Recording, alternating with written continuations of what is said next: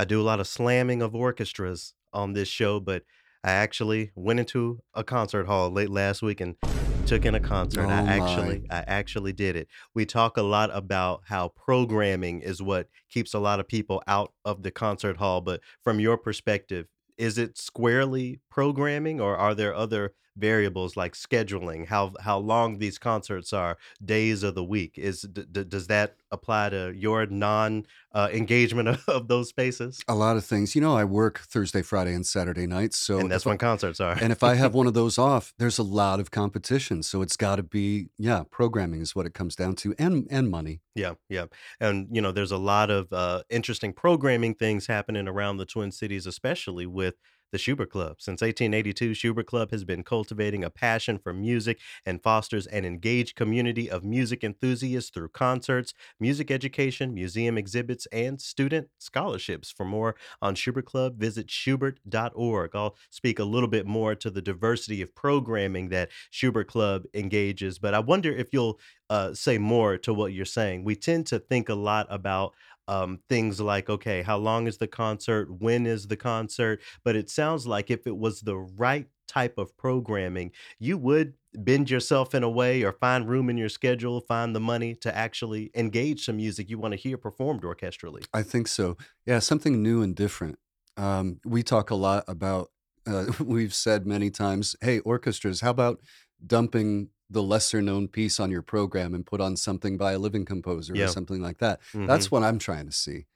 And, you know, we uh, I think it was when we had the 2nd interview with Katie and Delaney from Classically Yeah, Black, shout out to them. and they pointed out something that has stuck with me, which is why get dressed up a certain way and go and fight parking and all that Yep. to hear something how you know how it goes? That's right, that's right. Or once you hear the catch the catchy part of a symphony or an overture or whatever, and then you gotta sit through the rest of it that you don't really care about. Right, right. I'm that's all I'm saying is, you know, give me something new, give me something exciting that I haven't heard. Mhm. How about that? So, the concert I went to at the Minnesota Orchestra, it was hosted by Louis Toppin, shout out to Louis Toppin, Yay, Louis a member of the Trilloquy family. It was conducted, uh, by, uh, Kensho Watanabe, who I know listens to Trilloquy, so shout out to Maestro Watanabe, uh, once again. What I was finding myself thinking about as I was listening to this concert was that living composers, that really is the focus that we need to hone in on moving so. forward, because this was a whole concert program of of Black composers. There was, uh, Margaret Bonds on the program, Florence Price, there was well, there was some Adolphus Hailstork, he's living. I I really appreciated, uh, that piece, some Samuel Coleridge Taylor. But what I found my ears gravitating to most was a work that they performed by Hale Smith. It's a work called Contours, and I wanna share just a little bit, um, of the conclusion of it here, just to give you a a sample of this vibe.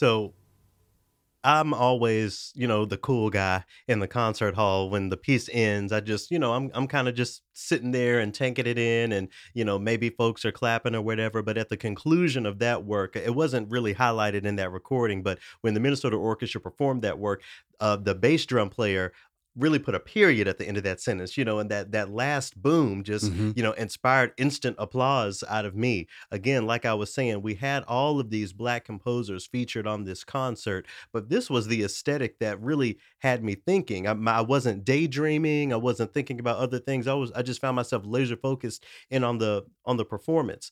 We talk a lot about that contemporary aesthetic and maybe my being, um, a band person and and the the first years of my learning to play in ensembles, Mhm. having been with contemporary composers and, uh, music that sounds a little different than the what the Suzuki string players are are playing when when they're 4 and 5 years old. Anyway, I I wonder, you know, what some of your continued thoughts are on diversity of aesthetic within diversity of of composers. A program of William Grant Still and Florence Price and uh, Chevalier de Saint George. If, if I'm just going to pull out those three, that is a a program of black composers. It's also a program of an aesthetic that we're used to. What do you think about shifting to a more contemporary aesthetic, um, in addition to exploring more works by people of color and women? So what you're saying is that, you know, the the program that you just described is we're having a lot of sameness in the aesthetic there, or that it's black composers working in the Western aesthetic? Is that what you're I saying? I think we have gotten to the point of, uh, doing a great job of highlighting exactly what you're saying, black composers who work in that Uh-huh, traditional uh-huh, Western aesthetic, uh-huh. but I think we need to move beyond that, but further than that, and yes, you know, shout out to all of the living composers who work in a more contemporary aesthetic that are not black. I think what I think about a lot is that there are so-called historical black composers, um, older black composers who are still living, who have been working in that more contemporary aesthetic for a long time and have been doubly marginalized, not only because they're black, but Because because they're the working the sound mm, of it isn't pretty or whatever people wanna hear when they turn on the public radio station. How do how do you engage normalizing a more contemporary aesthetic in your presentations or in in the work you're trying to do? Wow. At least for audiences. Let let let let's say for audiences, you happen to have something on one of your playlists that people would describe as crunchy. That's one of those words people Yeah. use. How do you sell it to the to the listener? What does that break sound like from you? Excuse me, I'm getting over a cold. Um, it's a great question, and it's something that I wrestle with every time I open um, the microphone on something like that. And I've Mhm. talked about it before how you have to build it up, you have to promote it, um, especially if you're working in an environment that I am where people are used to a certain thing Yeah. from you. And the minute that you give them something else, some hackles are going to be raised. That's just the Yeah. way that it is. And what I have found I need to do is, uh, even if I get backlash from some of the crunchier pieces or that I'm playing something by a black composer that isn't recognizable or something like that, Mhm. I have to stand my ground. Yeah. If I hear if I hear backlash about it and and I engage that person through email or well, it's usually through email, but if I engage them, I have to stand my ground Mhm. and say, "Well, this is what we're doing now." Yeah. So, Yeah. um, but and and I also frequently bring up the point that, look, in front of this piece of music and right after it was exactly what you're used to. Mhm. So, um, any any other radio and TV station that somebody, eh, ha takes issue what with with with what is aired they turn it off for a minute Yeah. and then go do watch something else or listen to something else and then come back. I don't know of anybody who burns down an entire radio station because they play 5 minutes of something they don't like. Sure, sure. I remember I was so frustrated by this conversation in the early, early days of of the radio leg of my career. You know, uh, shout out to to Todd Steed. You know, after one program, after one shift, uh, he called me in to his office to basically say, "Look, I get what you're doing. Um, the audience needs to be the the water needs to be warmed up gradually. You can't just throw them into a boiling pot of water, so to Mhm. speak, you know?" Mhm. And a part of me was really frustrated by that conversation because when I think about public radio generally, I think about a vehicle of exploration and where people can learn and discover, and I felt a responsibility to institute that in my programming, you know, that learning and discovery. So it's not that I went all the way back and started playing Brandenburg concertos, but it took me a while, uh, and a lot of self-sacrifice to determine for myself, how do I, um, you know, incorporate some of Mhm. those more contemporary sounds into what I'm doing now. It was still a vast majority in my programming, vast majority, uh, 20th century and 21st century, Mhm. and there is a lot of contemporary music that aesthetically is easier on the ears for folks who are are are more, uh, used to that traditional sound.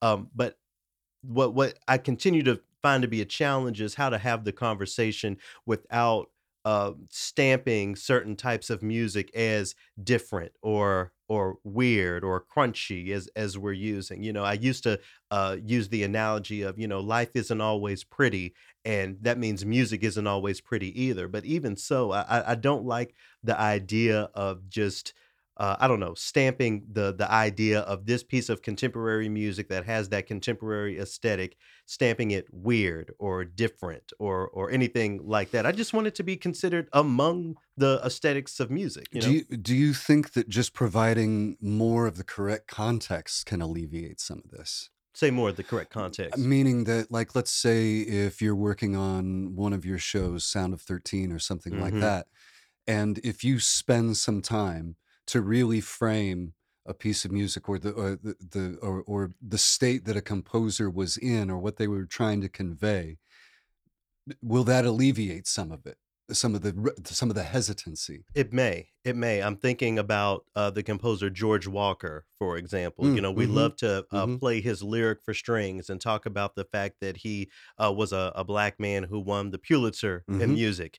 The piece that he won the Pulitzer for, if I'm not mistaken, is one of those pieces that, again, we would call crunchy or, or something like that. I'm thinking about uh, Raven Chacon, who won the Pulitzer this year for uh, the piece of music. Uh, I think it was called Masses for the the Voiceless um uh, apologies if, if that's not the the title of it but that piece of music has some of those you know contemporary aesthetics that aren't necessarily singable or uh, relaxing or or you know Mhm. those words people approximate to it uh I just think we have to figure out a way how to celebrate those sounds without continuing to marginalize those aesthetics as weird or different or crunchy or, or those sorts of things, especially considering, again, the reason we're talking about this, that is the music that I found most engaging on this Minnesota Orchestra concert. So there are folks who, you know, daydream or drift off drift off when we're listening to a Beethoven symphony or a. Schubert song but something that we have to actually listen to and, and sort of digest that is that is the stuff and that's Right. what i want to go Right. hear every time i go to a, a, a concert hall listen i love an adagio for strings at the right time you know i i love one of those beautiful schubert songs or or uh, verdi arias at, at the right time even you know mozart songs i think are, are are very beautiful you know the the vocal stuff he wrote and I love, you know, a little bit of a of a challenge. You know, not not every day is a I'm I'm trying to make a food connection. Not every day is a is a piece of cake or a bowl of ice cream. You know, sometimes you're eating something spicy, or sometimes you know you're having the um the sour be the gyoza. Is is that Mm. what they call it? Some sometimes you're The doing that. You know, some and and and we need to treat music that way. You know, acknowledge and celebrate the spectrum as much as we can, so that the things that we think are a little different or a little left field just become um, a part of that spectrum of music, especially when we're talking about classical music. I think it's important to for all of us in our various presentations to figure out how to do that. So, shout out to Minnesota Orchestra for an incredible concert last week that included the uh, Hale Smith. I'll have a link uh, to that recording that uh, we just listened to a little bit in the description. Shout out to all of the radio hosts like you, Scott, who are you know convincing audiences that oh my gosh, this is a great piece of music or whatever. You know, the, the- see that's your talk, talk about my Buddhism. You know, that's expedient means. That's Mm. you saying what you think you need to say to get them onto it. You know, so as we, you know, consider more of that spectrum, I think our job here on Trilloquy is to expand that spectrum even further so that things that weren't always considered classical are considered classical and a part of that spectrum of musics to be celebrated alongside Beethoven and all of those folks. Or maybe we should just, you know, get rid of them, like I tend to say. But That's what you say. but at the very least, you know, the, the compromise I think can be to just acknowledge more of the spectrum and celebrate it all as equally viable and equally important in this genre of music that we call classical music. That's what we're here to explore anyway. Let's jump in.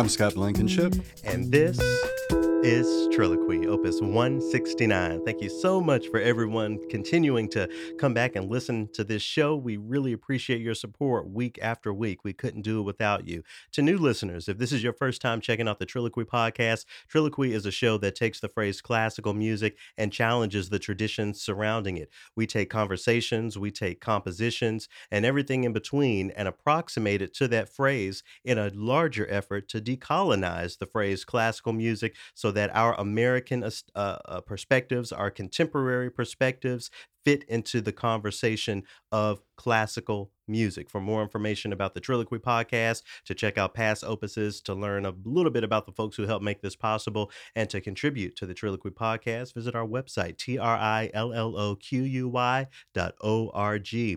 In addition to your very generous support, support for the Trilloquy podcast comes from Schubert Club. They have some incredible things coming up here in autumn. You know, the leaves are starting to turn. It seems like, you know, you talk about you're getting over a cold. Mm-hmm. The the the way that the weather just flipped the switch here in Minnesota yep. overnight. You know, we were in the 70s and 80s one day, and then the next day I'm, I'm getting a jacket out because it's 40 something degrees. That's right. You know? And I'm trying to be Minnesota hardy, talking about, oh, 40 degrees, oh, that's not really cold. But I went outside one good time and I said, all right, let me go ahead and grab my jacket. There is a, there is a difference between 40 degrees after having 75 and 80 degrees. Absolutely. And having 40 degrees after it being 20 below. That's what I'm saying. So, yeah, because, right, because 40 degrees in the fall in Minnesota, you're bundling up. Mm-hmm. 40 degrees in March or April, it's time to go swimming. You'll you be know? out in Crocs. anyway, Schubert Club has some incredible stuff coming up uh, this fall season, including Our Song, Our Story, the new generation of Black voices. Uh, it's an evening celebrating the world's most well known arias, art songs, and spirituals created and directed by composer, conductor, and multi genre musician Damien Sneed. Shout out to Damien Sneed, a homie of mine. Hey. That's coming out on November 18th with the Schubert Club. And then a little later on next month, Schubert Club is presenting Kids Jam Journey Through Afro Brazilian Music with Ticket to Brazil. Listen to and learn about the exciting and energetic music of Brazil. Create your own percussion instrument and play along with cello, guitar, flute, and more percussion. That's coming up on November 29th. You can learn more about what the Schubert Club has going on again at schubert.org. Uh, Scott and I have some really great music coming up in the second movement today. Shelley Washington is the third movement guest. I'll talk a little about a little bit more about her in a bit, but for right now, we will jump into movement one. I also want to um, acknowledge before we uh, jump in, uh, last week's opus of uh, Trilloquy came out on Yom Kippur. So I hope uh, everyone Jewish had a, a an easy fast mm. uh, last week. I will say our the office at the American Composers Orchestra uh, were closed, so um, I, I, didn't have to be in front of my emails so much on Wednesday. And I have to say, the three day week weekend, the three day weekend is one thing I think there need to be more midweek bank holidays, and I, right? I, think in New York they they acknowledge uh, uh, in the workplaces a lot of the Jewish holidays. So you have a lot of Wednesdays off and Thursdays off. But there was mm. just something so replenishing about working Tuesday, Wednesday. Okay, I can breathe on uh, Wednesday, and then Thursday, Friday I jump back in. I, I want I want to do more of that, but mm. personally. Mm. So the again the three day weekend is one thing midweek breaks. Let, let's let's do that. So anyway, I'm willing to try it out, but I like to have them. I like to have days off stacked together. Have them together, yeah. So anyway, I, I hope every, uh, all of our, all the all of the Jewish listeners had an easy fast um, on Yom Kippur, and then uh, I also do want to acknowledge that we are taping this on Indigenous Peoples Day. That'll right. that'll come up in the second movement, and I have a couple things to say in the Trilloquy movement um, about that. But anyway, uh, getting into this week's accidentals, I'm going to get us going with a sharp. Um, I'm reading here from uh, the website 411 Mania. Uh, this is a uh, an article that speaks to a, a television program that's going out uh, right now called uh, "The Dark Side of the Ring." Actually, what's it called? Oh, it's called "Tales from the Territories." And um, so basically, it's a it's a TV show about the history of wrestling and wrestling matches. It's, it's hosted by um, The Rock, you know, Dwayne The Rock Johnson, you know, yep. one of those you know, where's my hold on, let me let, let me get myself together. Dwayne The Rock Johnson. because, you know, he Mhm. been fine for years. Okay. But, uh, you you basically have a roundtable discussion on this show with a number of wrestlers, uh, including Jerry the King Lawler, who, if you're from Memphis, a celebrity, you know, whe I know whether whether you like him or not, you know, ran for mayor a few times. See, we weren't we weren't having that. You know, in in Memphis, we we elect politicians to to political seats where I moved here from, but, you know, um, what's the wrestler's name? Kane. I don't know if you remember the wrestler Kane. Mm, He vaguely. he's the mayor down in Knoxville, so they got a wrestler for a mayor. But anyway, this show, um, Tales from the Territories, uh, was on TV, and they were talking about Memphis wrestling, and I didn't realize how big wrestling was in Memphis relatively. So Mm. growing up, you know, I went to wrestling matches all the time. My uh, great grandmother, may she rest in peace, you know, she loved wrestling well Mhm. into her 80s. She was sitting in front of the TV getting excited about it. Were you a a, a wrestling fan at any point? When I yeah, I remember in the '80s, Sunday afternoons were all about wrestling. But see, this is this was back in the day before the makeup and the costumes and all the choreography that you have now. hmm Guys came out in singlets, I mean, just as a they were. That's a costume as far as I'm concerned. just as they were, and they come out and they were actually doing some real wrestling moves. hmm Um, I want to give a shout out to uh, an Omaha resident. At least he he was born in Montreal, but he died in Omaha. His his name was Joseph Maurice Vachon, hmm or as I knew him, Mad Dog Vachon. Sure.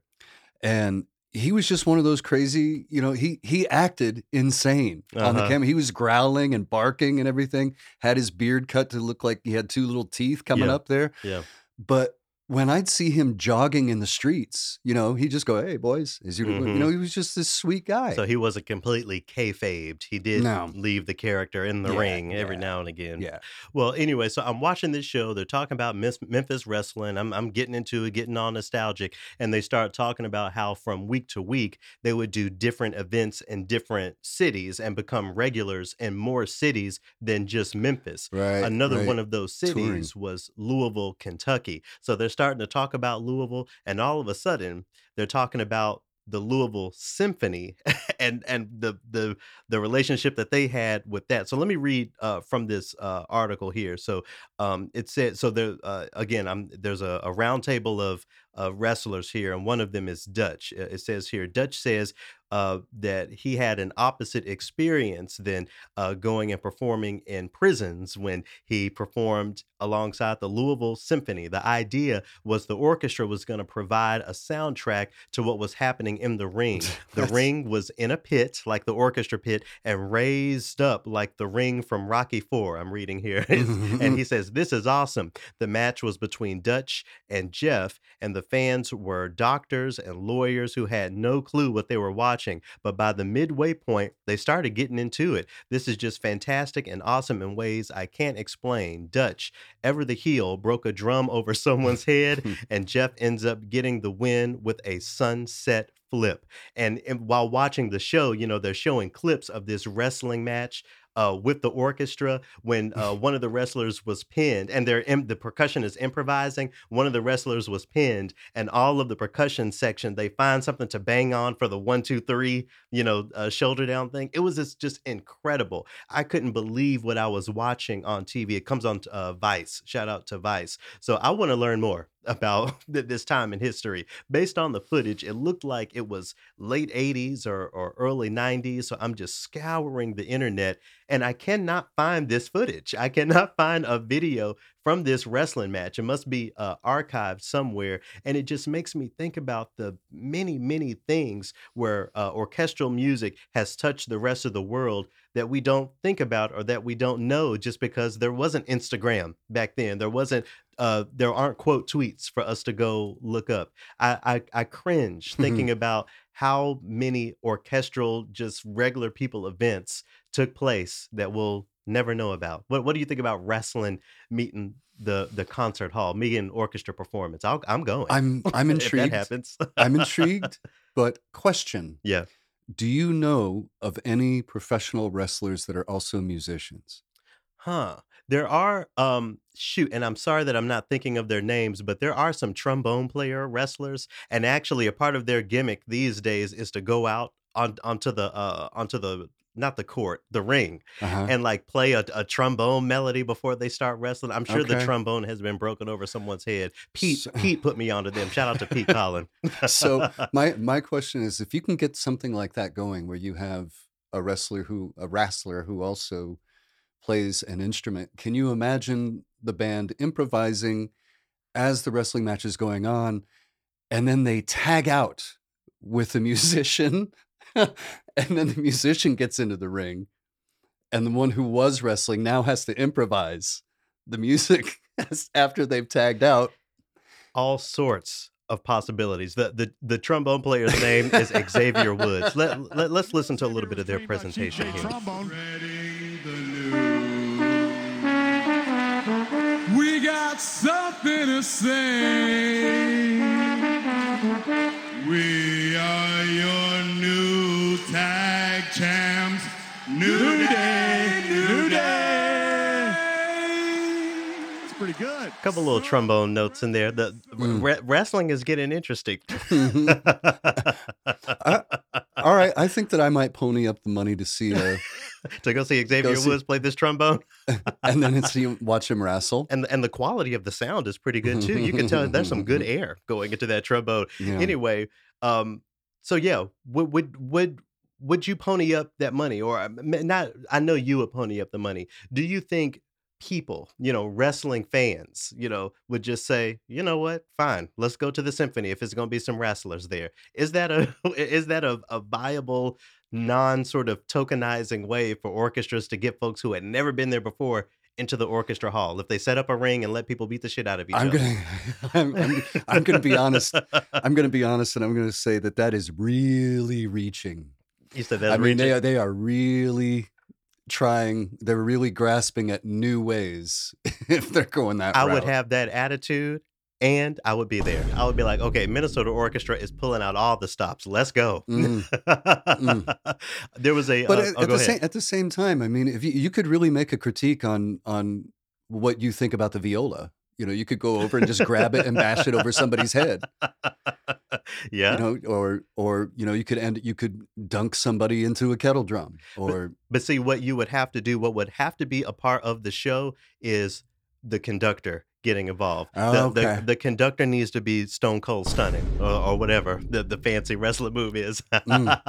Mm. these days. I mean, the former the former president was stone cold stunning. So, you know, Mm, he he he got involved with wrestling. So so why not the the orchestra industry? Anyway um in in- connection with this i found a classic fm article you know in in the midst of my looking for this Louisville, the then louisville symphony footage of wrestling you know i couldn't find it but i did find a classical fm article that says classical music and wrestling. 10 wrestlers who use classical entrance music we got the Hallelujah Chorus as entrance music for Damien Sandow. Uh, we got Pomp and Circumstance for Macho Man Randy Savage. Do you, do you remember Pomp and Circumstance being a part of? yes, I do. Oh, do you? Okay, the not the graduation part, or, or was it the? Yep. You bet. That's and what he, he came and down. he came and he came out with his arms out like he was just being worshipped on all sides. Wow. Also, um, uh, Gorgeous George used Pomp and Circumstance. You do Yeah. you know Gorgeous George? Not as well as the others, no, but I, do- I know of of him. Yes. they say Triple H used Beethoven's Ninth. I remember uh, Triple H's heyday. That's when I was going to Monday Night Raw and doing Mm. all that in Memphis. I don't remember that. Daniel Bryan with Ride of the Valkyries, Jerry the King Lawler with the Great Gate of Kiev. I guess that's Mussorgsky, right? From Right. Uh, Pictures at an Exhibition. So a lot of a lot of crossovers. Um, just wanted to bring that in. It was something that I had fun thinking about and engaging on TV. You know, again, I'm if I'm sitting in front of the the TV and I'm not expecting to, you know, for them to talk about orchestras or or nothing like that, and to see that a was exciting for me. I was like, okay, wow, this is a this is a thing that's happening. But the whole time the wrestlers are sitting around the table talking about what did they call this symphony of doom i think was the name symphony of destruction was the name of the event they keep talking about oh and you know we i'm sure we had all those highbrow people just shook and x y and z so Yeah. you know it, it's it's also important to just remember the general idea that a lot of people, as I say, the uninitiated have about those spaces. You have these wrestlers who are world famous now, who in 2022 or whenever they filmed that special are thinking about orchestral audiences in that way. So we have a lot to do, a lot of work to do still to normalize the idea of regular old people in those spaces and not upper crust sort of fancy people as they continue to think about it today. I would love to see the reaction from folks like Norman Lebrecht. I would love to get his review of a of a wrestling symphony combo. No, because if they know he's in the audience, he's gonna somebody's gonna pull him in the ring or something. and the conductor will get him from the top of the turnbuckle. Yeah. well, boom, down he goes. well, among the people named uh, in this uh, 10 wrestlers who use classical entrance music. Number two was Ric Flair with also Sprach Zarathustra. I actually do remember that, you know, shout Yeah. out to Ric Flair. But, you know, Ric Flair came into pop culture a few years back, I think 2017 or 2018, when um, uh, Offset and Metro Boomin and 21 Savage came up with a little tune called Ric Flair Drip. You your cultural competency um, has extended far enough for you to understand drip. So, you know, for the for the public radio folks listening right now, what do we mean by drip? What am I talking about? All of your effects, your clothes, your accoutrement, your Mhm. whole manner as you present is your drip. hmm Um, it- it- let me put it in um, uh, Liberace Right. had some drip. Oh yeah, he was he was definitely dripping. when I went down to uh, Memphis for a wedding, my uh, one of my cousins, I was like, "Oh, I, I see you. I, I see this blazer you got on." He said, "Well, I got to leave a little something for y'all to mop up." So you know, th- anyway, so so drip. That's what we're talking about. I have to give a, a shout out to uh, a listener. Uh, her name is Rain. She writes in every once in a while, and uh, I. I was talking about Maurice Ravel going to a, a tailor before he went on a yacht Mhm. ride. I said, "Yeah, he went down. He had to get some drip for the trip." And and she wrote, and she was like, "I never thought I'd hear that." but but she but you know shout, shout out to shout out to Scott Blankenship. Uh, get, get, getting the people together with some contemporary culture on classical radio. Mhm. Anyway, let's listen to a little bit of this tune, Ric Flair drip. You know, wrestling meeting hip hop culture. And the song goes, it has a nice little ostinati in there if we Mm. want to use our classical language. Mm. Ric Flair drip. 21 Savage, Offset, and Metro Boomin. Metro Boomin, some more, nigga. Going to the bust the AP, yeah. Sliding on the water like a jet ski, yeah. I'm fuck you your bestie, yeah. Chopper with the skull, so do not test me, yeah. Ric Flair drip, go woo on a bitch. 5790, spent the on my wrist. Multi million dollar, I'm a fool with the hits. Hop off in the lemon, drop the roof, show the tits. But you really not shoot. 90 pointers, time my diamond look like hula moppin', take her in the seats of my suits. Balenciaga, check my Prada Valentino boots. It's the booming out of way, a lot of them, a lot of race. Never hesitate to give a nigga yellow tape. And worry about the bag, cause the cash accumulate. Soon as we came in the game, all these niggas, they. And they had Ric Flair in the video. I video. love how he's just and and Ric Flair's having the time of his life. right in. I mean, because he got the drip, He and that's see. think about that.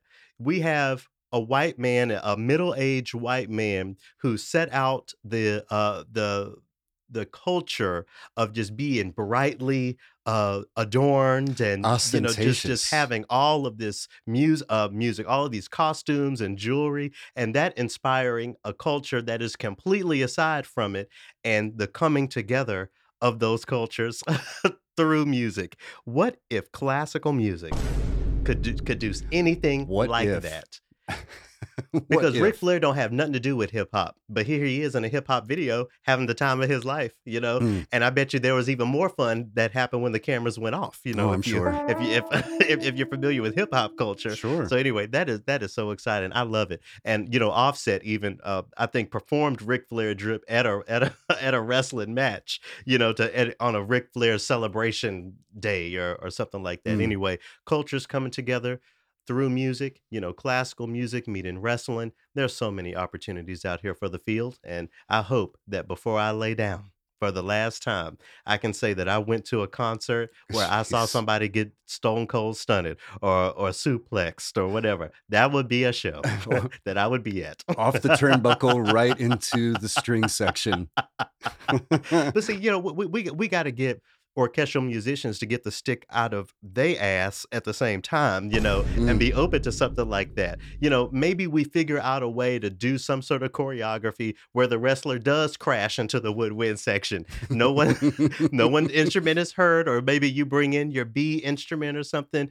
That th- that is the extent to which we have to go to really engage new audiences in a new way. You know, my my upstairs neighbors, maybe he don't want to go hear Beethoven, but if I tell him, listen, it's going to be some wrestling and some music. You want to go? I think I could get him to say yes. So, to all of the artistic planners out there, consider some wrestling next time. and it certainly sounds like all those kids are wrestling upstairs already. So, all right. Well, uh, what what accidental you got for us this week? um, I I've I've got a.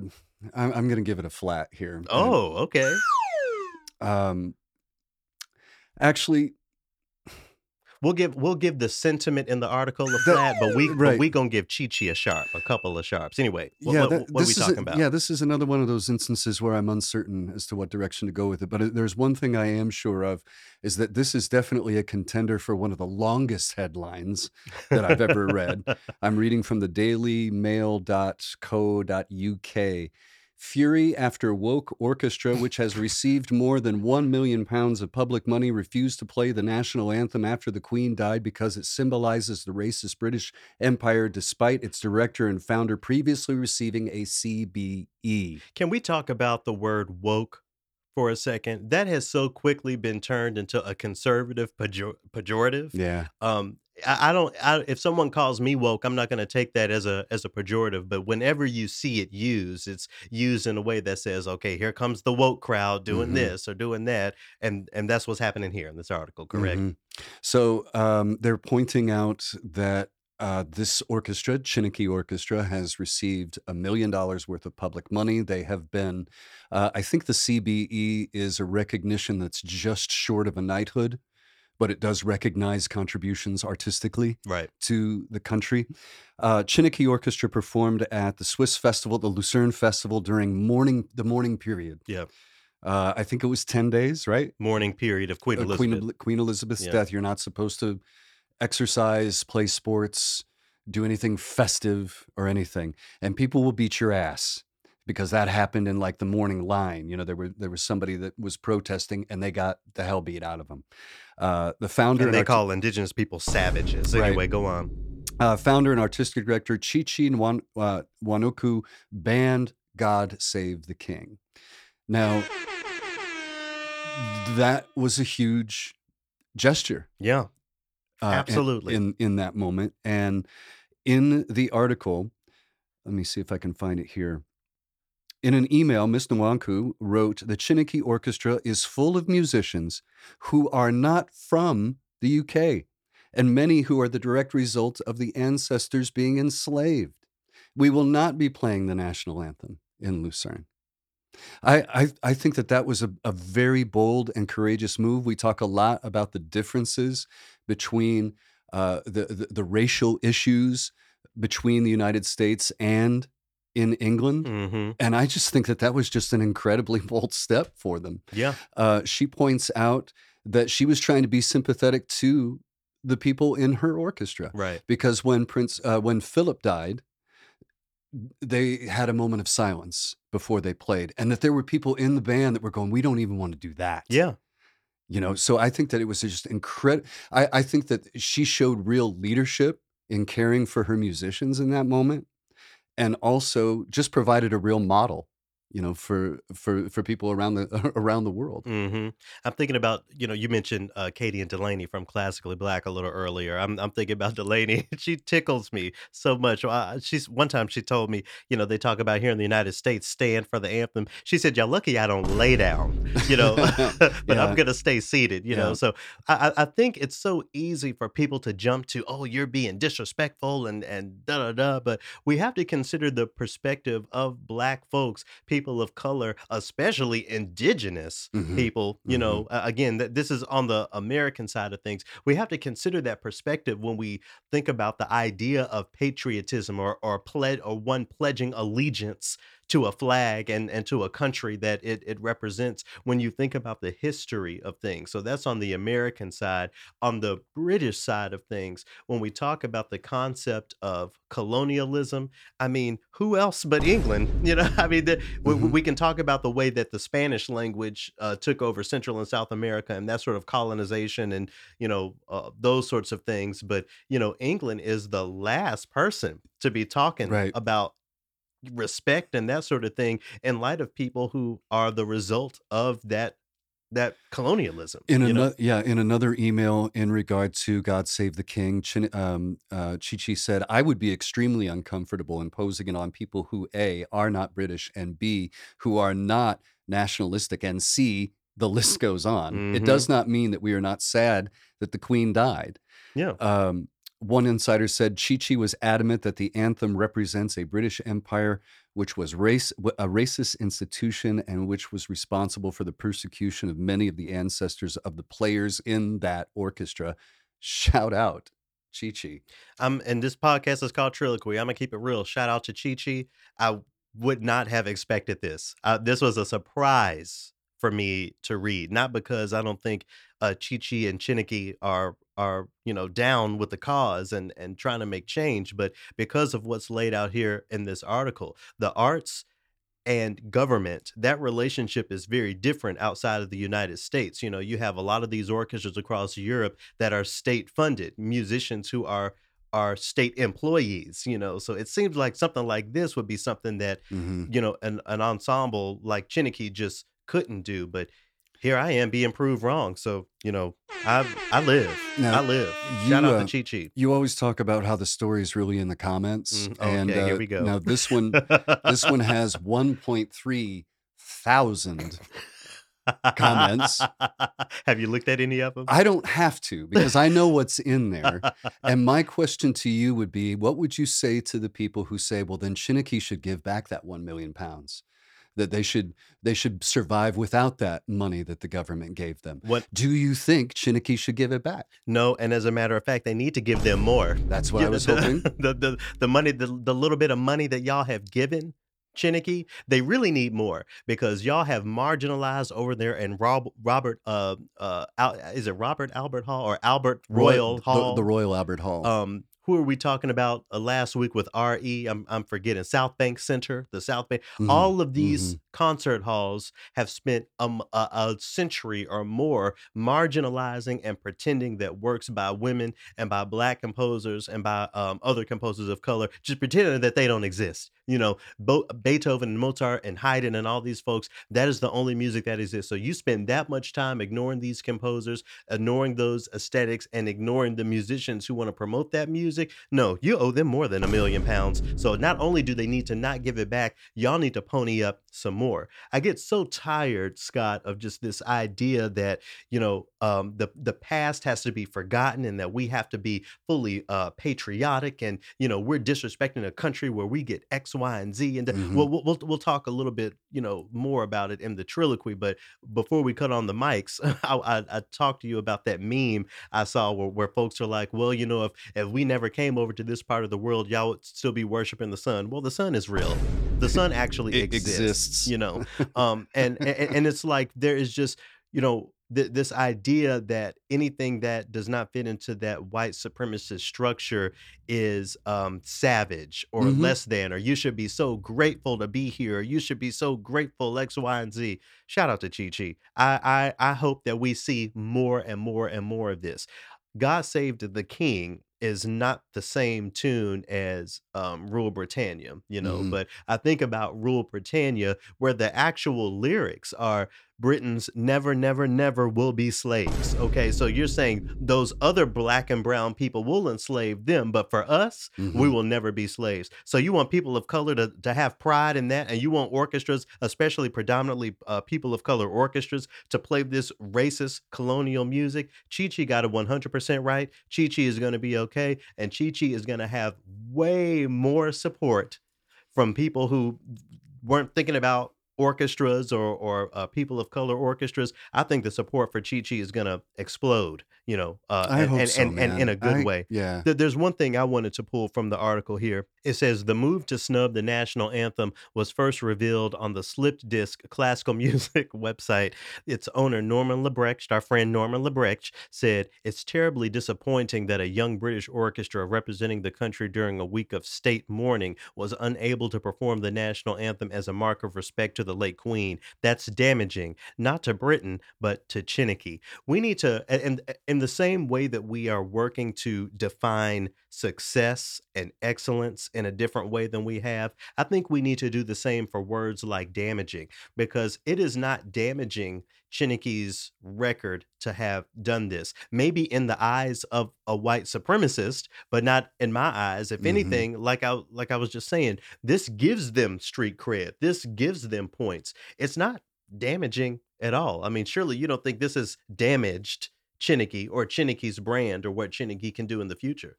Maybe in some of those bigger venues, you know, uh, I but uh, I I I doubt that she's going to see a, a, huge deficit in listenership or attendance because of this. No, because when I see her in Detroit for Sphinx uh, at the end of January, I'm gonna give her a giant hug. I'm gonna Mm. be like, Chi Chi, what can I do for you? You know, Yeah, yeah. let, let let let let me serve. Let me serve you. You know, how how can we help? So anyway, It, it it might seem like such a small thing to us, but I I mean it was a it was a huge show of leadership, I think, yeah, for for Chi Chi to do that. That is not a milieu that it is easy to stand up in that way, hmm and she did it. And uh, by all accounts, Chineke Orchestra gave a hell of a show there in Lucerne. yep. So hats off. Yeah. Whew, goodness gracious. It it just it it excites me. This is what pushing the needle looks like. You know, hmm here over here in our young little baby country, you know, it's orchestras that are still performing the national anthem, the American national anthem to begin the season. And there are, you know, audience members, I'm sure, or board members, funders who would think that it would be inappropriate or blasphemous to not do that.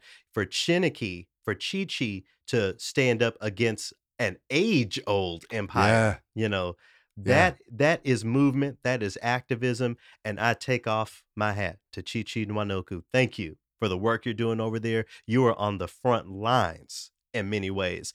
Uh, Like I've often said, I don't know how I would engage the conversation of decolonizing classical music over at the, uh, you know, colonizer home base. Right. but Chi Chi is doing that work and and I celebrated, we all celebrated here over at Trilloquy. From inside the mothership. Thank you. Thank you, Chi Chi. Well, uh, there are a lot of uh, interviews and and talk media from Chi Chi on the internet, but I found an excerpt from a program uh, called Shooting Star from 1994, where Chi Chi is performing uh, the Suite Gavotte by composer Hans Fryba, F R Y B A. So we're going to listen to Chi Chi play this bass a little bit to get us into the second movement. Shout out to Chi Chi Nwanoku. You out here doing the work. Thank you.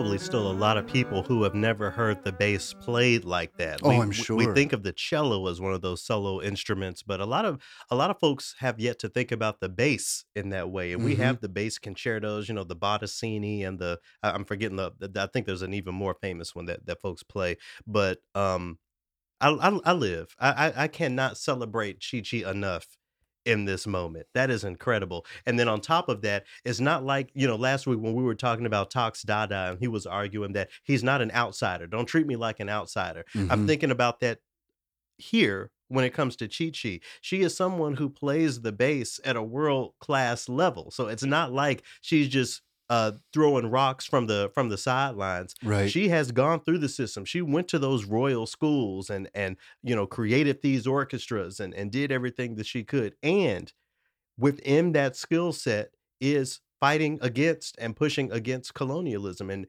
and and white supremacy and this white centricity of classical music.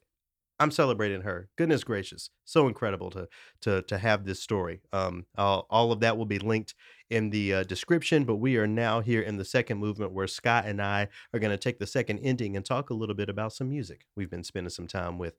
Kick us off, Scott. What you got? Since it is Indigenous Peoples Day, I wanted to highlight the work of uh, a pianist that I've been uh, listening to for about a year now. Hmm. And uh, he's based down in Phoenix. He is a Navajo pianist named Connor Chee. And I had an interview with him where one of the things that I really wanted to get his opinions on is the way indigenous music can be interpreted through our more Western instruments, Mhm. right? Yeah. Um, because one of the things that he talked about was that his father was a powwow singer, and he was trying to um, archive uh, some of his performances and and and record them, and how when they when they were working to archive things, say for example, his father would start singing a song in A sharp, hmm and then he would go to like a some sort of a a powwow or a dance competition and then his father would start singing in f Yeah. you know the same thing but it was about all about feeling uh, and he said you know keys don't necessarily work Right. in indigenous music and the rhythms are also different you know the the the way that a, a drum circle works doesn't necessarily line up with the way that we would count in, in a in a song in the western style and why right? would it? Right. But there, there's uh, there's a, a piece of music that I wanted to uh, bring in that it's it, actually the whole album is pretty incredible, but um, uh, Navajo Navajo Vocable is the uh, is the release, and what can I say other than Connor just has a way of conjuring those indigenous images hmm using the piano in a way that I haven't heard before. And there's there's something about number one that kicks off this album that I thought also really fits with the changing season right now. That um, it, it works with the way the leaves fall, with the way the wind blows through. That I can just feel uh, the the history that he's trying to uh, uh, archive and keep alive in his music.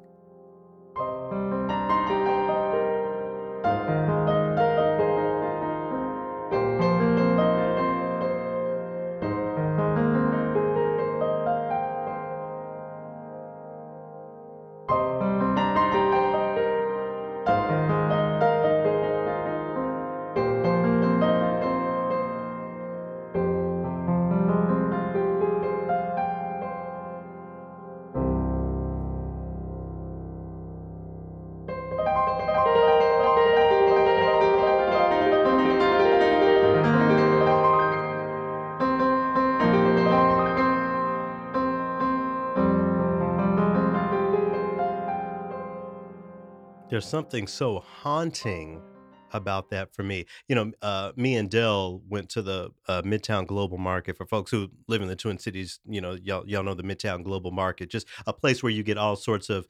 Um, I, I hesitate to say world culture or world food Yeah. because you know we've talked about that, but where where what is central is what people bring to the space from their own respective culture. So, for example, when I need a, a new uh, dashiki or something African to wear to a fancy event, a ball or a gala or something, or I, I go over to the Midtown Market. So, you know, when we need some uh, ground lamb or or food that you know isn't necessarily at Target or or Kroger, that's where we go. So anyway, me and Dill, after leaving the Buddhist Center yesterday, uh, we went to the Midtown Global Market and uh, there was actually a indigenous food demonstration by the sous chef from Owamni, which you know again was named the nation's best restaurant not too long ago. A decolonized menu. Uh, go go check out uh, Owamni's website if you if you don't know that restaurant. Anyway, um, we saw the food demonstration, and then they had a um, uh, a drum circle demonstration,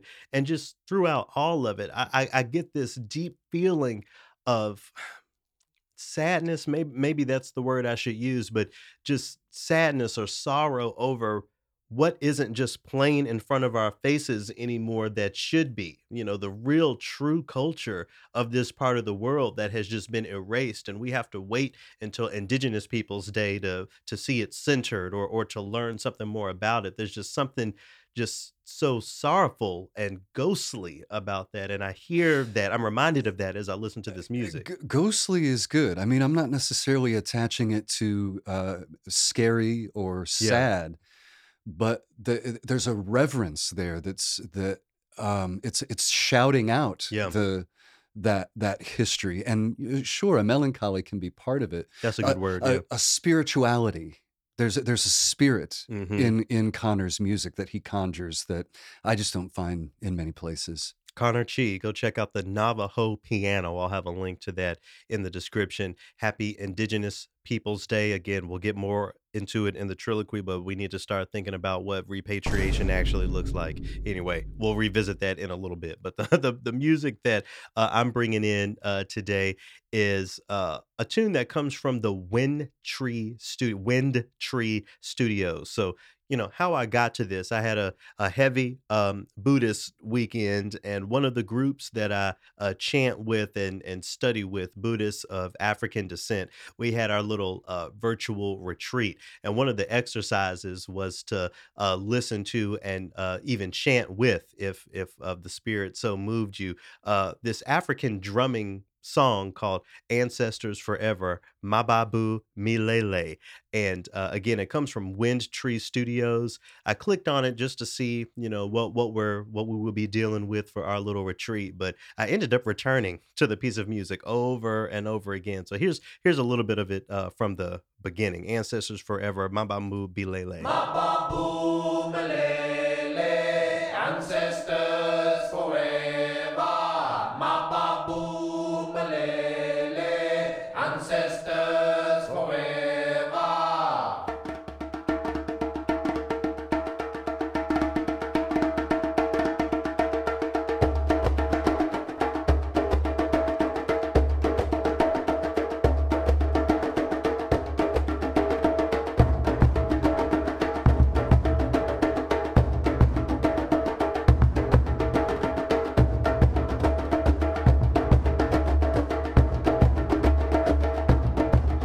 sure you can imagine, you know, if I'm listening to this and I'm getting into my nam myoho renge kyo, nam myoho renge kyo, you know, I can really, you know, feel like I'm connecting with the ancestors and Hmm. having a spiritual moment. Hmm. Eventually, in this uh, in this recording, there is some uh, melodic percussion that comes in, some xylophone type instruments, and it just adds to the the beauty and the magic of this aesthetic, this classical aesthetic.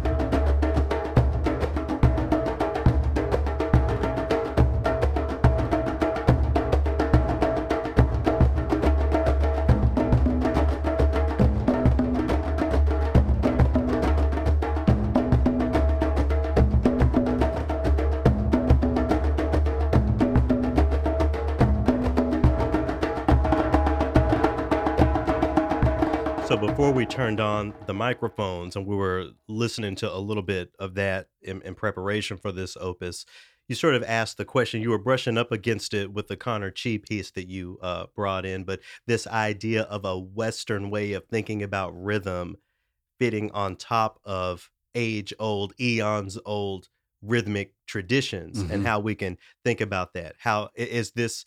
In four four or how how should we what, Right. what what were you wondering about in in exploring that question? Well, for example, um, you know, in indigenous drumming, hmm you know, the it, it you you might not even be able to uh, to find the one. You know, it might hmm be in five or seven, or uh, part of it in four, and the rest of it in 11 i i, I don't you know, i don't even know how to really ask the question. I yeah. mean it's just it, it it doesn't fit neat and tidily into the Western way that we think about rhythm, doesn't Right. it? And and it and it shouldn't because, you know, that that is what decolonized or uncolonized music, I'll say, that's Mm. what that is. Again, thinking back to that um, indigenous drum circle that I saw at uh, at the Midtown Global Market yesterday, singers would come in and out. There would be times where the drum is, you know, uh, struck much harder than before, Right. and you could I could tell that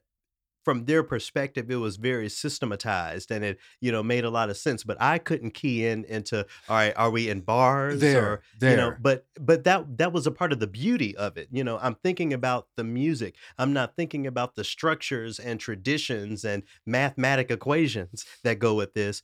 I'm I'm thinking about the actual event that I have the privilege of of bearing witness to. So, you know, that that's that's that's sort of how I engage that conversation. Not everything has to fit into that Western classical way of understanding, you know, and we need to become more comfortable with that That's as we ex- as we expand our definitions of of classical music and and act on, you know, what that how that manifests in in performance spaces. Anyway, I'll, I'll have that uh, linked in the description. Mamabu Milele Ancestors for Forever uh, from Wind Tree Studios. Really incredible, incredible piece of music. is going to be in my regular rotation now, even sometimes uh, as I sit in front of the Gohonzon and chant. Just so glad to have come on um, this this piece of music.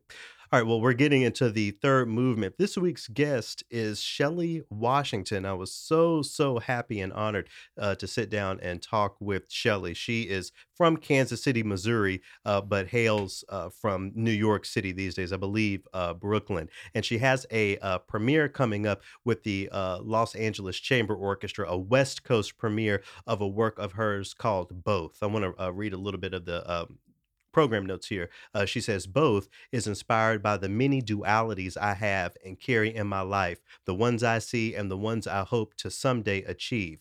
As someone who often lives between both coasts, is attracted to both men and women, is a contributor in both classical music and do it yourself post rock, is both black and white, experiences both extreme mental highs and extreme mental lows, is both a composer and performer, is both a student and a teacher, is both, is both, is both. So that idea of living in two spaces um, inspired uh, this this piece of music. So it's going to be performed, uh, I believe, October fifteenth by the Los Angeles Chamber Orchestra. We talk a little bit about the piece both.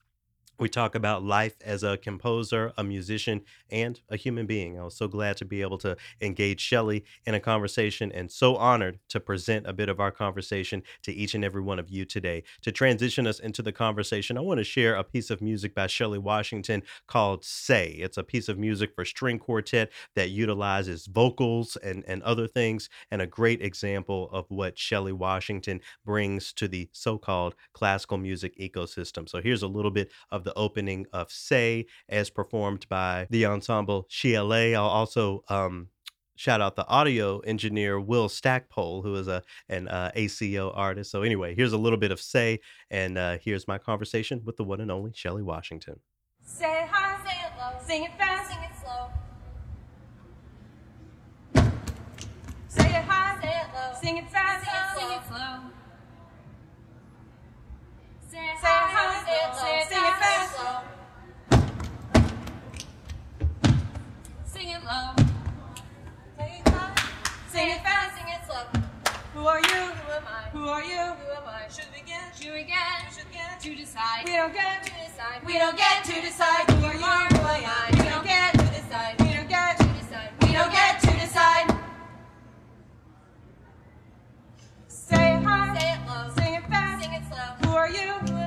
don't get. To decide. Say it high, Say it low. sing it fast. Sing it low. Who are you? Who am I? We don't get. To decide.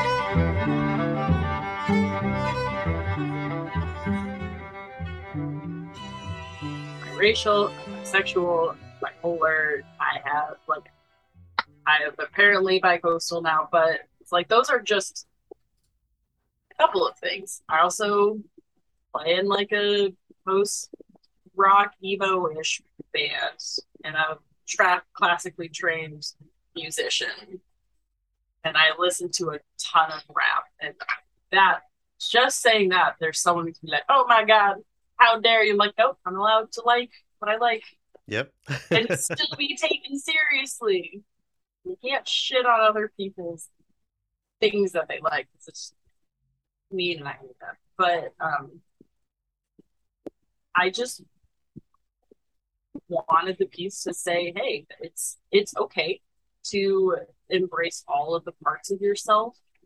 And you know, even if even if you think it's a bad thing, um, or like if you think it's a flaw, however that was born, it's still part of yourself. And um, I really love psychology, sociology. It's just a, a special interest of mine. I love you know, reading new research or you know just like digging down in different rabbit holes and also you know introspection and empathy working on myself working with therapist and it- it's been a long process of self-discovery for me and coming to terms with oh that thing in my past is actually trauma it was really bad and it mm-hmm. affected so many different aspects of my life and i acted in certain ways that my conscious brain is thinking oh this is bad you're a bad person but it's not actually that it's my subconscious shadow self coming out to you know do bad horrible things. However it's still a part of who i am Yeah. and acknowledging and befriending that aspect of myself. It's been very it's hard. It's really difficult and it's scary but also i i'm really happy. And it's it's a nice feeling you know to embrace and like love yourself and Yeah. good and bad You have me thinking about the idea of Shelley, the human being, and Shelley Washington, the name that people read on a concert program and connect to this piece of music. What's that like for you? I mean, it, it- that that has to be such an emotional concept or idea of many people's first interaction with you or who you are as a person being their perception of what they hear based on what an orchestra is playing, how you were feeling that day when you were writing something. It seems so multi-layered. it is horrifying honestly and like there are times where I'll talking to my roommate i'm like i want to write music and be left alone like and i know that is that's not how it works at all i want to write music and i want to share it with people but the the i do think about this a lot because i didn't i haven't i have not been a like big hat composer my entire life i actually like have only really been doing it for maybe the last like eight ish years. Mhm. You know, it, it's a pretty immediate um like separation of my life where I lived in Kansas City. I played the saxophone. I had I, I had finished a master's of education. And then I'm like, I want to do that, which I know nothing about. And I'm gonna hope for the best. And I moved to New York and suddenly all of this is happening. And there's still so much I don't know. But I think there's a part in my mind that has always just thought, oh, well, I started by writing, you know, with smaller chamber groups where we could hang out and these people are my friends we see each other from time to time. But as I'm working, you know, with getting to work with these larger ensembles and these amazing soloists who are playing all over the world, I'm not, I don't get the opportunity to have that kind of connection with them. And it always makes me a little sad because I want that. But Yeah. I also know I'm like, it isn't possible to, it's not humanly possible to do that and have that kind of relationship with every single person you meet. So it's kind of been coming to terms with um, the fact that I only get to have a relationship with someone and it's just like the tiniest, tiniest slice of someone's life or someone's relationship. Because I've met some amazing people that we had wonderful times working together or like audience members where we got to have like relatively long conversations and like actually discuss stuff. And I might it's I I will most likely never see them again. hmm And it makes me sad, but sometimes I'm like, I wonder what that one very specific person is doing, and I hope they're having a good day. But Yeah. I, I, I'm probably never going to get used to it. Um, and I get like when someone's like, "Oh my gosh, I've heard your music," I'm like, ah, like my, my gut reaction is like, "Oh God, oh God, I'm so sorry," and I'm like, "Well, no, I shouldn't be sorry because I want that. And I know that not everyone has to like my music. I'm fine with that. Like, that's what makes room for everybody. It's personal taste. And I'm like, cool, that's totally fine. But for the people who do like either see themselves a little bit or they just enjoy it and they approach me and they tell me that I do not know why my first reaction is just like abject horror, and it isn't that. I'm just like a little bashful, or I don't know, but it's scary conceptually. I guess it. I feel sometimes like my name is not a concept, but bigger than the person I am, and it's like the classical music realm is so much smaller than sometimes we think it is. I'm like, no, no, we're still the dorks in the corner. The good, still okay, which is cool. I'm like, I know I am a huge dork, and I live. I love that. I love it so much. Doesn't apply to every single person, obviously, but like classical music is niche. It's really small. Yep. Um, so I definitely understand. Well, I, I definitely understand what you're saying about your name being this. I I think about it as a brand. Like when people come up to me and say, "Oh, uh, you're Garrett. I listen to Trilloquy and X." Y." I'm like, okay, that's great. But my inner thought is, I wonder what they think of who I am as a person because the brand Garrett McQueen isn't the human being. It, it sounds like you're sort of speaking to that. It- yeah, and it's I I don't think I'll ever come to terms with that, and I mean it really just means I have to hold the relationships I do have older ha- harder.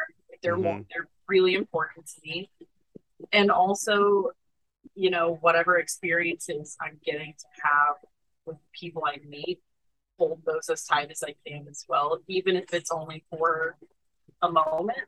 But the mm-hmm. the brand versus person thing. ugh. I don't like it, but I can't change. I I, I can't really do. What's That it like working?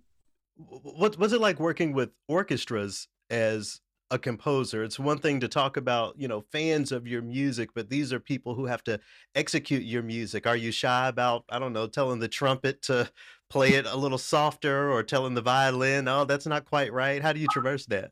I I uh fall back on my training as a educator, and like you know I I can if I take what is it the GRE in science, I can go teach science, which is great. But my specialization was obviously in music, and I'm like people learn the same way their entire life. Like you Hmm. can teach yourself to learn differently, but like the way that your brain's gonna default to doesn't change, you know. And I mean, these are people that are professionals. They've been doing this their entire life, and I'm certain that they've had like really mean people be like, "You can't play it that way." And, like my notes, my music. I'm like, "Look, you're gonna interpret it the way you interpret it, and I want that in my music. But yeah, there are different times where I'm like, maybe scale that one back just like a teensy bit. But for orchestra, this piece is the first orchestra piece I've written like not in school. So like I have a piece that I wrote for the NYU orchestra that we had you know, more time together to do that. But this piece, it's like I didn't really get a chance to workshop with the full ensemble. So my first time getting to hear the whole thing was with the Aspen uh, orchestra, hmm which was thrilling. and also terrifying because I'm like, is this going to be the same in real life outside of my brain and the confines of MIDI? And there were things that I ended up changing. Like, oh, this actually didn't work. And I was so thankful for the percussionists who came up to me and they're like, the drums that you asked for are too big sound wise. Are you comfortable with switching them out? And I was like, yes, of course. You are the masters of your trade. You are going to mm-hmm. know way more, obviously, than I do. And I trust your judgment way more than I trust my judgment on those kinds of things. I was really grateful to them for that. But then, you know, there's some some things that like techniques that not everyone is going to be as comfortable with. So there's talking in this piece where I give them a direction. I, I just called it chatter as the uh, effect. And I say like whisper, murmur, inside voice, or exclaim.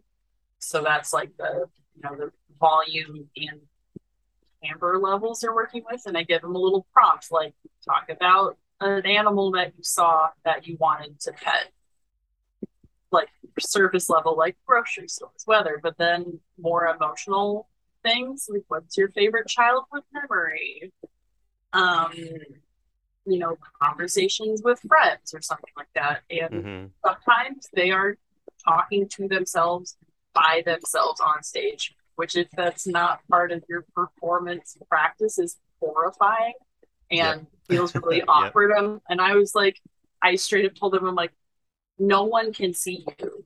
No one can see who it is doing it on stage. If that is any con like comfort, because that spotlight syndrome of like, oh God, everyone's looking at me. I'm like, no one's eyesight is that good. We don't know who it is but you know working with them and getting up on the podium and explaining it was scary for me because i know it's something that's new to some people so it was partially figuring out how can i um, encourage them and give them some assurance that it's like it's, it's gonna work it's gonna be okay you're gonna feel silly doing it no one can see you if that's any comfort. However, from out there, it's super cool. I'm again biased because I wrote it, but it was cool. Like I was really happy with how it worked. So it's I guess it just depends. You can judge the er- energy of a room. I'm like, if someone's looking at me really grouchy, I'll like wait until later to be like, maybe have a little chit chat afterwards. I'm like, I am not talking to you right now you are upset already, and I might have made a mistake in your part, for which I am sorry. So, Eh, yeah. but surely you meet the folks who just dive all the way in, like the things that some people consider silly when it comes to performing new music. You know, I tend to be the one to make the hissing sounds the loudest or whatever the composer wants to do. Like I'm I'm totally taking it on. Ho- hopefully you have that experience with musicians as well. yes, it was great. You know, the, I I remember one. I think it was the the first chair and like second chair of the second violins were basically leading the entire orchestra and once they like like they were already more confident about it but as i Mhm. was like yeah you guys sound great then they like up the ante. But then everyone was like i want that.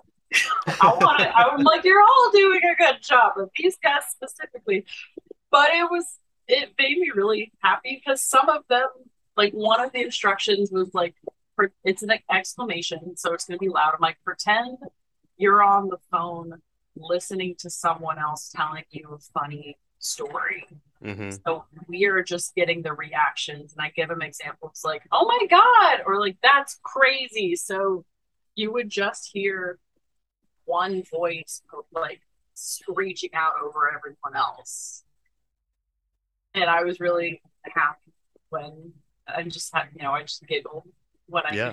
because it's different every performance but i like that and Yeah, yeah. Well, you know, good good luck in Los Angeles, and hopefully they they dive in as as well. I, I wanted to um, back up away from the piece both specifically and talk more about uh, just your life as a composer, specifically when it comes to organizations built to support composers. The first time I read about you and learned a little bit about who you are, it was actually a feature produced by the American Composers Forum. We have organizations like that. We have New Music USA, American Composers Orchestra, all of these organizations. How impactful um, has that wing of the arts been for you? There are a lot of people who say, well, what do these organizations do? How do you answer that question for yourself?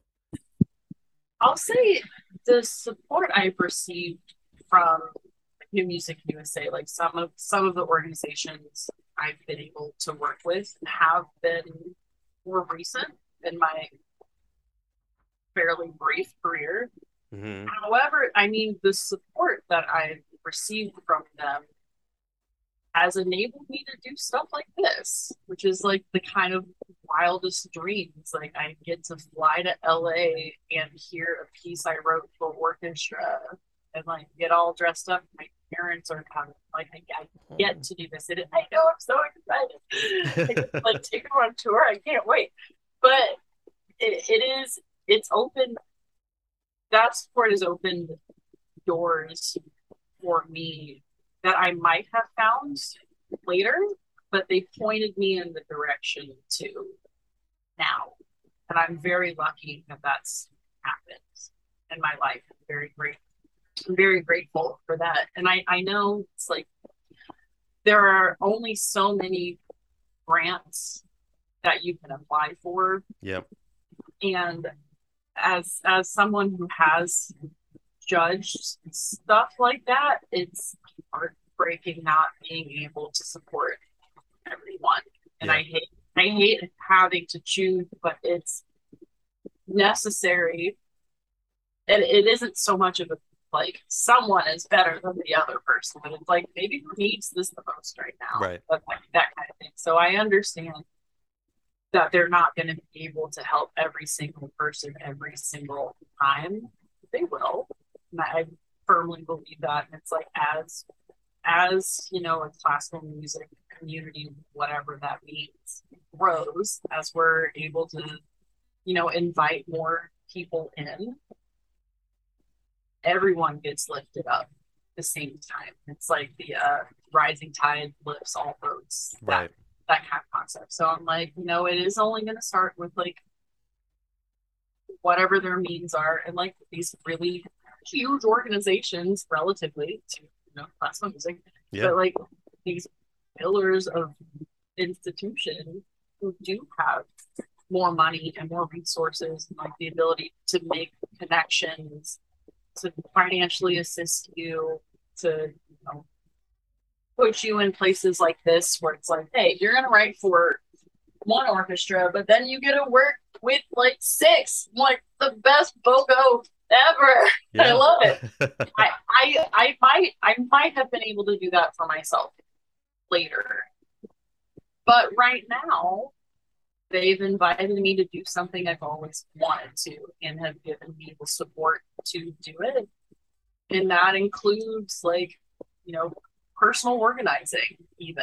Like I'm not I have zero executive function as someone with ADHD and I know someone listening to this yeah, yeah. It's but not everyone thinks and organizes and prioritizes things in the same way. So like I struggle with time and timing things and scheduling things. Um and I have loved getting to work with like LACO. So when I go out and I'm working with LA Chamber Orchestra, um, and they're, you know, like, oh, do you want to go teach at this school? Oh, do you want to go do this? I'm like, if it appears on a calendar, I will do anything. Yep. they made a little Google calendar and they just populated. I'm like, the five days or however long I'm here, you guys get me for those whole five days. And if I have to do anything else, they're going to work around those little green dots. And if they show up, I'm there. And that has, it's a really small thing. It has been hugely impactful on my like mental capacity to go and do the work and mentally present and not be super stressed about how long does it take for me to get from here to here and then how long am I going to be there? Like that is valuable. So I mean, it's really big things, but really small things too. Yep. Yep. I wonder if you'll speak a little bit more to uh, being a human, not just a composer, but a human with ADHD. You've mentioned that a Uh, couple times. My partner, my, my boyfriend has ADHD, so we engage in those conversations a lot. Yep, gang, gang, all of that. Yeah. Yeah, Uh, why, why, why, why is it an important thing to consider when, when we're talking about creating music and the relationships that are built throughout that process and all of those things? Yeah, I mean, it's something that obviously has been really stigmatized Mhm. forever. They're like, oh, ADHD just means like, ooh, sparkly, and oh, you're lazy. I'm like, I have, I am completely time blind. Like, and it is not just that I'm ignoring the clock, it's that I have, I do not process time in a linear way. It's very nebulous. So, like, I don't have the like time clock for how long you've been on this call right now. We could have been here for 10 minutes. It can also be 45 minutes. I don't know. I have no concepts. So if I am like really in the groove, I can easily work for 12 hours. Like I'll get up and go to the bathroom. If I don't look at the clock, I'm like, yeah, now I'll like, you know, go get dinner. I'm like, it is three in the morning and I just don't realize that. So in some ways, I'm like, I will harness this power of chaos and use it to my benefit. But then there's also things where it's like I am late to a lot of things because I don't consider. I I know I have to go from A and then arrive at B at this time, but then the time in between, it's like that's a huge mystery. I don't know. So, and that and you know executive dysfunction figuring out i have five things to do put groceries away sign this incredibly important life-changing document walk the dog you think the documents first i'm like i'm gonna i'm gonna walk the dog first those Mhm. there's i understand that there are priorities but that part of my brain does not and doesn't care because they don't exist and it isn't like a willing like a willful ignoring of that. It's that our little wires, our synapses are just we built different. And Yeah. so one, realizing all of these things and be giving myself grace and unlearning the thought of them being like, oh, it's a flaw. Oh, you're just lazy. Oh, you're such a snake cadet. Oh, it's like all of these other negative connotations. Like, it's not, that is not true at all. Like, I honestly thought I was really stupid for a long time because I didn't know my multiplication tables. I still don't. I'm not a stupid person. I have different learning abilities. I learn and process things in different ways. And I have a calculator. So I'm like, why would I need that? I'm, not, I'm clearly not a stupid person. I use the tools that are at my advantage and I'm able to do other stuff really, really well. But like unlearning those things is really hard, especially when it is internalized from such a young age. And neurodivergency in general is really not not often discussed in a positive honest light so there's Yeah. some you know tv shows that are trying to tackle you know what is you know someone who uh is autistic or you know working with someone who you know just different learning abilities stuff like that and the totally glamorized tv version that sometimes i sincerely i hope that these hollywood interpretations that there's a person in the room being like no that's that's a no-no but that Mhm. doesn't it doesn't happen all the time so so someone who has never worked closely with someone who's neurodivergent by and large unless they are doing research on their own just don't they just don't know you know and it's it makes it easier for those people who don't know to like look at their watches and be like oh my god this person is late again they are irresponsible and just broad summary bad Mhm. I'm like, I am not bad. I have I process and I learn and I participate differently. They're not wrong, but I do have a lot of cards stacked against me in a world that's not built for neurodivergency. And accepting that is very difficult. But I mean, a lot of people in the creative communities also have that experience. So Oh, yeah. I, I'm always grateful uh, working with people that understand that and are willing to work with me in a way to help me be successful, which also just means letting me, I just want to write music, but I need help with that when it comes to like working with these big organizations and there's lots of like other stuff to do and writing the music. Like with the other stuff, they all have the same priority level. So my creativity and signing a paper carry the same weight. But the thing you want me to do is the creative part. So I need help with the other thing. So when people are like, yeah, you know, we, we're going to help you with what you need. If you've asked for something, they're like, oh, cool, we understand that. And don't make a big deal about it. They're just like, cool, yes. That is huge comfort. I feel safe. And that kind of safety lets me write music, but also I don't have to feel like I need to mask and be like, you know, lizard person Shelley. like I can just be the unmasked version of myself, and that lets me write the music that's the most authentic.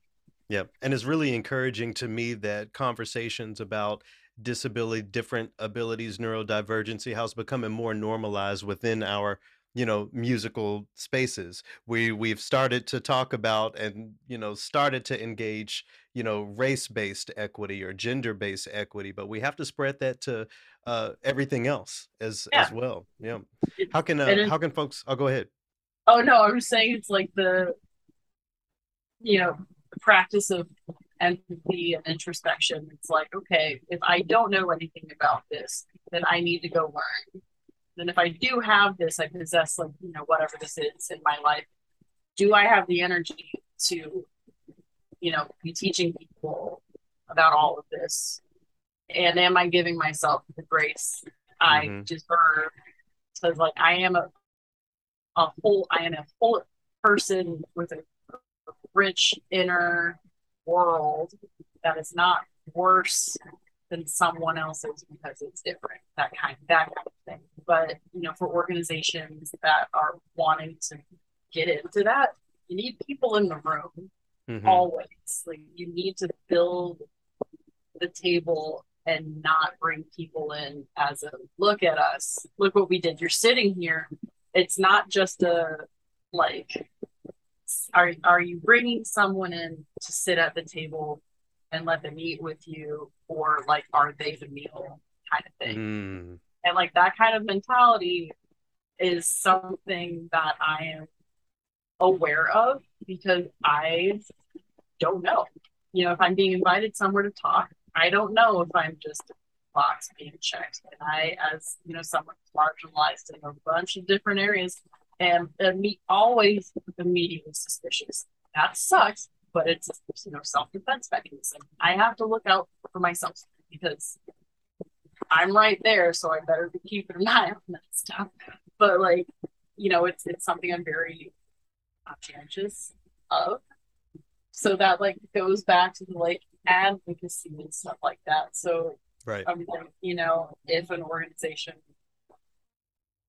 were actually, I, I did get to. I, I got to work with a um, young composers program for quite some time, and I, you know, like moved on and like graduated from that program. But they asked me to come back to talk to the other teachers about working with um, students with diff, you know, students with disabilities or you know neurodivergencies or like gifted students and like how how can you be an effective educator hmm working with like large groups of people how do you meet one person eye to eye and those kinds of strategies so like i made a little worksheet i'm like here is essentially you know, four years of study and like two hour blitz, like let let's go. But I'm like, you have to ask someone. You have realize that you need help and then ask for someone and then ask for someone who's not going to be like, you are bad because you don't know this book. Like, Mhm. I want I want to actually help you be an effective educator, but also so you know in your life, it's like, oh, hey, this actually applies to not just little kids. You don't grow out of ADHD. Well, it's like some people apparently do. I clearly did not grow out of ADHD. So it's like, it's not just a thing for little kids. Grown ups have it too. And we just don't always know that. Or we just think, wow, that person is really lazy. mm-hmm. No, no, that's not how that works. So it does it does happen. And it made me really happy that I was invited to come back and do this and like you know, use that whole other degree of education, like all of that stuff. But you know, for larger institutions who are, you know, trying to reform themselves into an actual like level playing field, they have they have to do the actual work, which is not easy. It is so much easier said than done, and hmm the willingness to do that. I I I just have to sincerely hope that that desire to take on the action and look within the organization and for them to talk to each other and be like if some if they see someone else clowning then they're like you cannot do that. We actually have to tell each other when something is not going right. So you can address it head on. And i i don't think that's going to happen in every single organization that says that they want it to happen literally just have to hope the best on that but hmm Yep. yeah Yep. Indeed. yeah. Well, ba- based on you know the the upcoming West Coast premiere of both, I wanted to wrap up with a sort of duality themed question. So today I've spent a, a good amount of time on the Bandcamp page of Good Looking Friends. I bought I bought my own copy of The Light of the Well. So oh you know thank I'm I'm you I'm, I'm your newest fan. Oh. Most people would think of Shelley Washington, the composer, and Shelley Washington, the member of this band, as two completely separate things. Um, but you're you're one person. You're the same human being. Do you have aspirations of joining those two worlds? Is it possible for a crowd that comes to see your band to be the crowd that comes to see one of your compositions performed by an orchestra? Oh, they do, which is I love that. It has been, I mean, since it was such a childhood dream of me, you know, me to be in a band, that also meant like, am I cool enough to hang out with all these cool rock people in Brooklyn? And like, I, you know, started showing up to shows. I'm like, I am not cool, and that is not true because everyone is like super chill and that community, they're my friends, and you know, if I invite them to shows, they're like, hell yeah, let's get to the gig. And it goes to the same, like, I go see their bands. Sometimes I get to play with them, and they're like, you have a classical music concert? What do I wear? I'm like, hell Whatever yeah. you want. Yeah. And I'm like, it does not matter. If you feel like getting fancy, you can. Or just roll up. It's fine.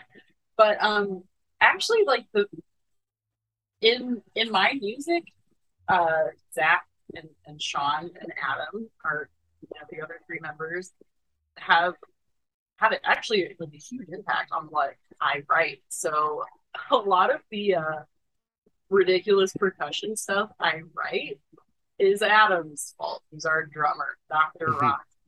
And he's one of the most just gifted drummers I've ever heard. You know, he's not like specifically trained or anything. He just loves it. He's a Yeah. whole whole ass psychiatrist, the doctor, the good doctor, and the man shreds. So that sneaks its way into my music a lot. You will hear that in both. The last movement is as described by uh, one of my good friends. This is a percussion concerto. I'm like, no, it's not.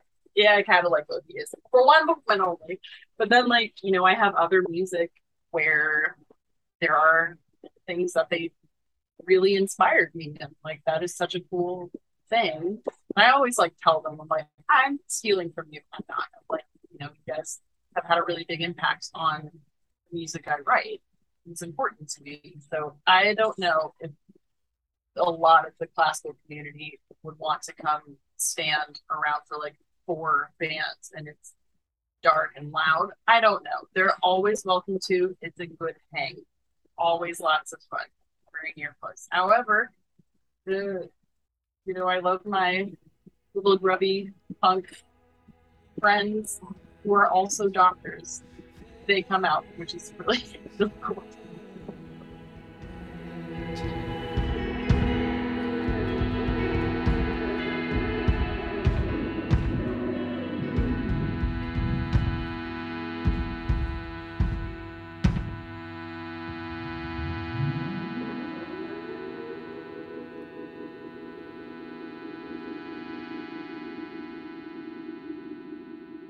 That track's called No Thanks from the band Good Looking Friends. So, in addition to being a composer of instrumental music, uh, as as you know, the classical industry tends to think of it. Shelley Washington also writes and uh, plays guitar for a band. So you know, again, that idea of both we're talking about living in two different worlds. Such such an incredible person for me to meet. Uh, you know, I'm spending more and more time in New York these days. Can't wait to go have a drink. You know, knock a couple back with with Shelley Washington and and explore some of these things more. I want to jump back to the piece that we um, got into my conversation uh, with the piece "Say." Uh, you said you hadn't heard anything quite Not like quite that like before. that. No, no. As a matter of fact, I can't think of many instrumentalists who are comfortable with their singing voice. hmm So that was that was pretty cool to hear uh, the members of the quartet actually vocalizing and Yeah. and hocketing. Yeah, yeah. One of the things that Shelley and I talked about was the distance between a person as a brand or as an idea and a person as a human being. So, you know, Shelley talked about how a lot of people know the name Shelley Washington and know her through the music that she has created based on the venues and you know the the different things that uh, uh, go into someone knowing her as a composer versus the Shelley Washington that uh, the folks in her band, good looking friends know, or her family knows, or just you know other other friends, the Shelley Washington that they know, and how there can be a distance between those things. I've thought about that for myself, Garrett McQueen as this sort of brand or this voice that people know versus the Garrett McQueen that you know. And Mhm. you know that that Dell knows. It's even for me. You know, I'm I'm thinking about taking a uh, a non-professional name in 2023. I I, I think I'm gonna do it, but Wait a minute, wait, wait. What, do- what do you what do you mean a non-professional name? so a name, and I and I have it in mind. I'm not going to share it yet, but what I want people to call me and to refer to me as when they are interested in having a conversation with me, and not booking me for something or asking me about um, trilloquy or or those things, you know, because sometimes I struggle with Garrett McQueen, the human being, and Garrett McQueen, the brand, the voice, the agitator, those things. Have you had any uh, thoughts or or or ideas ab- about Scott Blankenship, the human being, and Scott Blankenship, the national radio host, the the voice that people hear, the the producer that uh, people know. What what what are your ideas on that sort of duality? it's interesting that you should bring that up because I struggle hmm with when people hear that I work in classical radio, they automatically get an I- an idea. Just like when you say, uh, "I went to an orchestral concert this past weekend," They're like, But- oh, right. yeah, but they would not have anticipated the the clip that you played, Right. Would they? right, So I try to tell people that what you hear me do on the radio or on this podcast is like looking at what I do through a Viewmaster. right, You're getting a snapshot because there's a whole bunch of other stuff that make up who I am that you're never going to see. hmm hmm and you're never going to be uh, you're never going to be hip to and those are the most real parts right, exactly, um, because that's a job. Being a national classical host is a job. It's not who I am. And up there, I'm trying to hit a, a, a time post yeah, most of the time. You know so you're not going to hear all of my thoughts on anything and certainly you're not going to hear my most personal i even thought about using a an on-air name Yeah. so that i could differentiate it because i've got people who send me pictures of my house Yeah. Really. you know they have got they have gotten Yikes. to that they they know where i live you know and and one of the things that i tried to t- okay let me let me go in the way back machine here real quick when i was teaching as an adjunct when i was teaching radio as an adjunct i told all of my students look people are going to decide whether they love you or, or they hate you from the moment they Right. hear In the your first voice 30 seconds. Yep. and the and the radical ones are going to try to find you on both ends either because they're so "Oh, you love you so much you know Yeah. and and or the people who want to hurt you Yep. And that's scary shit man Mm-hmm. that is mm-hmm. inappropriate you know the to that, that's all i'm going to say is is that uh, i have thought about like you said having that professional name and there's times that i wish that i had I, I I think it's too late. So when I started in radio, there were some program directors and and especially folks in news at the first station I worked at that assumed that Garrett McQueen was my on-air name. There were like, you know, more than once people will be like, and I love the name you've chosen for yourself. That's very and I'm like, no, that's my name. That's who I am. I think I'm too deep uh, and too public of a figure yeah to completely just wipe away Garrett McQueen. And and, and let's face it, it's it's ex- excellent casting. Me, who I am, and last name McQueen. You Mm. know, I I, I love it. and there are times where I wish that I could know. this sounds bad.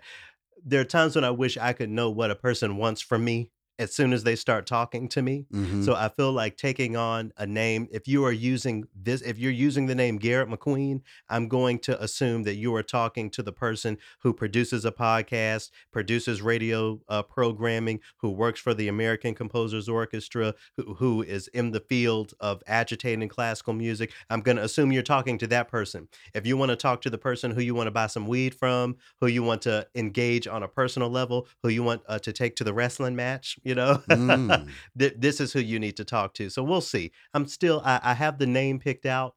I'm I'm we'll we'll see what happens at the at the beginning of 2023. But anyway, just wanted to bring that uh, part of the conversation to you just to see what you thought because that is something that Shelley and I definitely engaged even beyond the recording, talking about how we um, think about that. So yeah, feel feel free to reach out to me if you have experiences uh, therein. Again, shout out and a special thank you to Shelley Washington for joining me this week on the Trilloquy podcast. All right. We're getting into the fourth movement, the Trilloquy movement, and we're going to listen to a work uh, by James DeMars. It's called Premonitions of Christopher Columbus. I'll offer some context around this piece on the other side, but here's a little bit of the opening of it.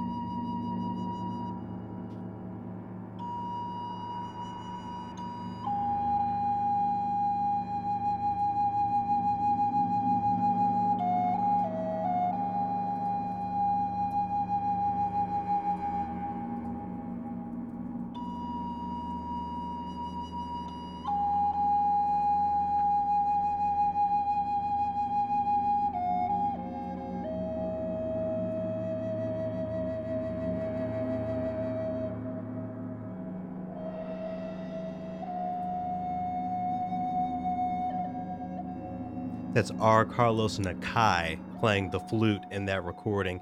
I believe the orchestra. Let me see. Let me check in here on the uh, the the program notes here.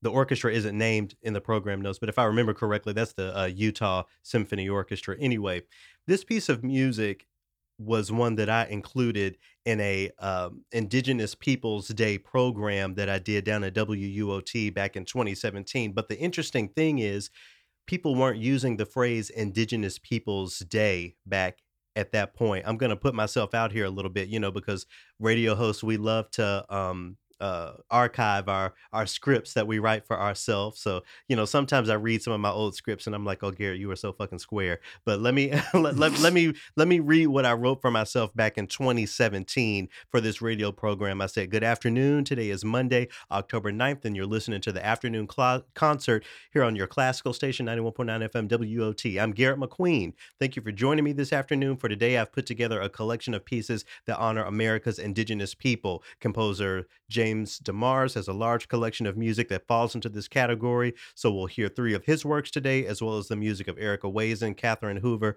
and many others. And I and I go on and talk about some things. I wanted to read that and bring this to the front because when I heard someone say Columbus Day this year, it it struck me in a way that I wouldn't have expected. I have spent so much time not thinking about Christopher Columbus that someone saying Columbus Day just sounds weird to my ears. Again, back in 2017, people were still very much saying Columbus Day, but I chose, you know, in my spirit and through my activism to not even go there. Right. I didn't say Indigenous Peoples Day in that script because that's not what people were doing, and I didn't have that in my vocabulary. So instead, I said, "All right, we're going to listen to music that um, that is inspired by Indigenous people." So on this program, uh, that I maybe maybe I'll put a link to uh, this program listing in the um, description. But I have, uh, you know, like as I mentioned, works by James DeMars, one called "Far from Water." Premonitions of Christopher Columbus, and then he has a symphony. It's called the Two World Symphony. Definitely check that out um, if you uh, haven't. There's Shadow Catcher by Eric Ewazen on this playlist. Dream Catcher by composer Walter Mays. Canyon Echoes for Flute and Guitar by Katherine Hoover. I can go on, and we can have the conversation of white composers writing indigenous themed music and, and the nuances of that. But at the end of the day, it was in my spirit to just make the effort to do something different and to honor the the marginalized people on this day that people call Columbus Day. Uh, do you have? But before we get into the specifics of you know that conversation, how have you engaged or have you engaged um, programming that aligns with indigenous people and indigenous culture in the path in the in the past? You know, especially considering that you're from Omaha, Nebraska, which is in itself an, an indigenous word, at least it sounds like one. I imagine there's hmm some there's some history there when it when it comes to the way uh, people engage local culture. Has this been a conversation that you've thought about for for many years in a row? Back in the day when I was actually programming my own show, um, it was even further away from calling it Indigenous Exactly. Peoples Yeah. Day. So, no, there was none of that. And back then, I didn't even have the knowledge of those composers to hmm highlight them. You know, so it's been my own process and my own learning over the years that has got me to where I am right now. But no, back when I was actually programming my own show, I didn't have that connection. Yeah. Um, but you're right. Uh, it, you know, Omaha is indigenous. So, and I didn't I didn't have that connection either. You know, I'm yeah. because I'm I'm a I'm a black man, so you know there there's not a whole bunch of just uh, ancestral or cultural knowledge I have about at least at that point ab- about indigenous people. But I did the legwork of finding everything I could, and I'm sure it took me a long time to put together that playlist because it's one thing to go into you know your um, your music cataloging software and type it in the word indigenous but you know indigenous isn't the title of any of these pieces of music so there's some actual legwork that you know one has to do that i had to do to create that programming so that's the first point that i want to make is that as we shift away from columbus day and into indigenous peoples day it's not going to be easy work for um, artistic programmers and um, and conductors and music directors to find programming that fits into honoring indigenous people. It's it's not easy work. The work is doing your research, doing your reading, engaging different conversations, listening to different podcasts, whatever you have to do to know who some of these composers are and to know where you can find some of these recordings and some of these pieces of music. That's number 1. Mm. Number 2 though is that I got online, you know, I, I woke up this morning just to see what the internet was talking about on on this Indigenous Peoples Day. And of course, you know, Twitter never fails to to tell the story. You have threads upon threads upon threads of people who are just riding for Columbus Day, saying that um, it it honors, you know, the contributions of Italian Americans in this country and and da da da and and blah blah blah from your perspective, I wonder what that is a symptom of. If I just go on the internet and call these people racist, you know, they don't hear me and all of a sudden I'm the bad guy and I'm and I'm being divisive in X, Y, and Z. Okay. Of course. So what is all of that a symptom of? Is it really rooted in Italian American pride or or what? What what what from your perspective, what could it be? It's a sanitized version of history that we've been taught since we were in grade school. Mm. And now you're seeing the cognitive dissonance of people who don't quite grasp why you're attacking things that they learned in first grade. hmm But I want to I want to shout out my fifth grade teacher. Shout out to the late Mrs. Crowder, who I remember I came in uh, from I, I don't know I had been called to the office for something. When I came back, she says, "Do you know who uh, we were, we were just talking about the discovery of America, Scott? Do you know who discovered America?" And I went, "Yeah, Christopher Columbus." And she went, "No, no, no, no, no, no." It was Leif Erikson and she launches into this whole thing about how Leif Erikson, you know, the Viking, had been here hundreds Ooh. of years. And see, and now we before. here in Minnesota, and they'll cuss you out for trying to take Leif Erikson out of the conversation. right. right. So you know, she was she was planting the seeds back then. yeah. But you know, here what you're you're you're you're challenging things that people who peaked in, Ooh, in these on. in these Come on. uh, uh, in high school and junior high, you're you're you're challenging what they believe to be true. And even with the Leif Erikson, shout out to my my uncle is named. We call him Leif. We don't say Leif. Leif R- right, right. Dyer is his name. You know, so I, I have that name even in my immediate family. My mom's brother. Um, sh- shout out to Uncle Eric. Uh, but even that is incorrect to say that Leif Erikson discovered America. You know, that is just so fucked up to to teach that to children. You mean when people are here? Yeah. Yeah, when, Yeah, and, right. and have been forever. So what Right. the fuck you talking about discovering something? You know, shout out to um, me and Dell's friends, Kevin and Jess. They have two little ones, and we were talking about education and that sort of thing. We hung out with them a little bit yesterday. If I had kids, I would just be so apprehensive to send them to some of these schools because I feel like I would have to be in the classroom every other day yelling at the teacher. Well, maybe not yelling, having a conversation with the teacher about why are you telling my child that someone named Christopher Columbus or Leif Erikson or whoever discovered America? Why mm-hmm. aren't you telling my child the truth? About the history of this country. So, you know, when that comes to the education systems, that bleeds into the way that we think about our American infrastructures, the way that we think about the so called foundations of this country, and just wipe all of this away. I think we're still in a point where we think about indigenous people as one and forget about the fact that you had so Yeah. many different traditions, especially even musical traditions. Yeah. You have um, indigenous traditions that center around the drum. You have uh, indigenous traditions that center around uh, different t- sorts of uh, flutes and things. Uh, I believe uh, when uh, Jerod Tate was on the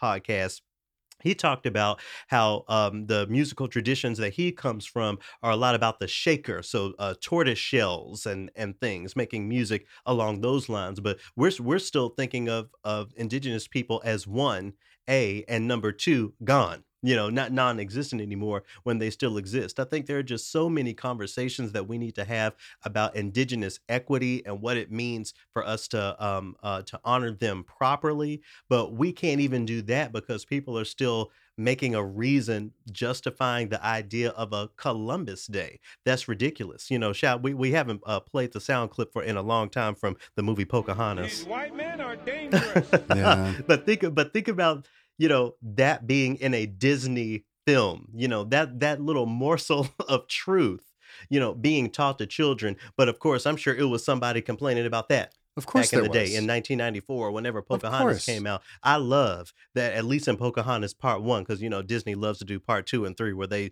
s- flipping the script but at the end of the movie pocahontas john smith gets hurt and goes back to England. And Pocahontas is like, "All right, well, see you." You know, she don't get on the boat with him. You know, she gives him the long goodbye and says, I, "I hope I hope they fix you over there, and I hope that you understand what happened over here."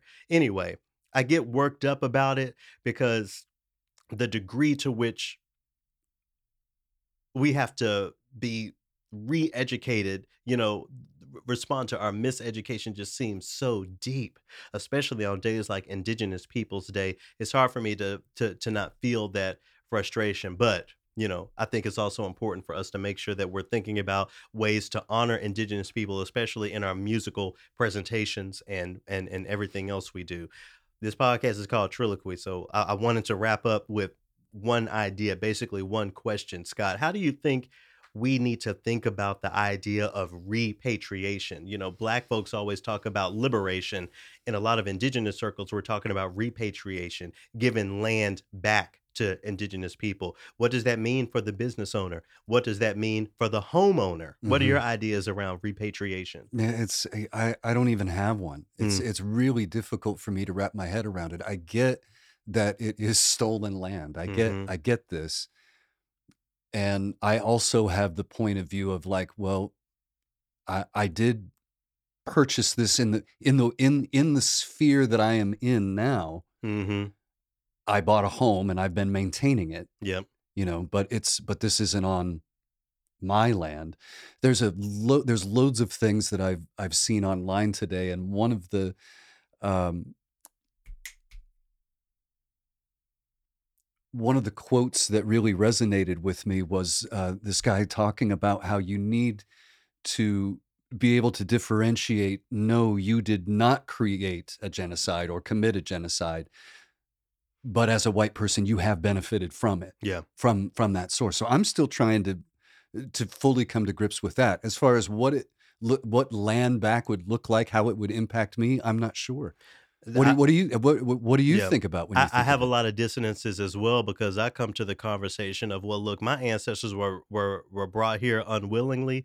We are were not a, among those colonizer class people. So my the way that I engage it is even different. I think a lot about the state of Hawaii and how indigenous people there, native Hawaiians are like, do not come over here. This Yeah, is this is not your vacation spot. yeah, And there's a part of me that's like, of course, I'll I'll never buy a plane ticket to Hawaii. There's another part of me that's like, but are you talking to me? Should you be talking to me? It's a it's the, the conversations are not easy to have. Um, I've made a point to um, seek out more indigenous people, not to create content around or to do that, but to just really dialogue with and to have some of these uh, conversations. Dell and I uh, have made reservations to go eat at Owamni. Uh, the reservations are in December because you're not just gonna walk up in there. right. They don't have bar seating. Uh-uh, no, you have to get on the list, and if, yeah, and so we got on the list, so we'll be there in December.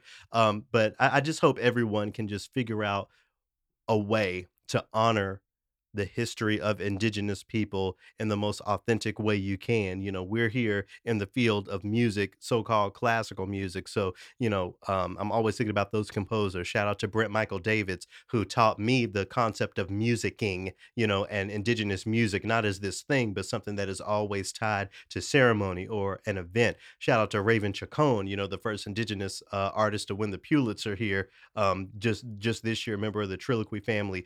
Jerod Impichchaachaaha' Tate, who's been on Trilloquy, who I've learned so much from. You know, James DeMars, R. Carlos Nakai. There are so many indigenous composers, music creators, and folks who that we can engage to just get better at these conversations and to honor indigenous people better than we have.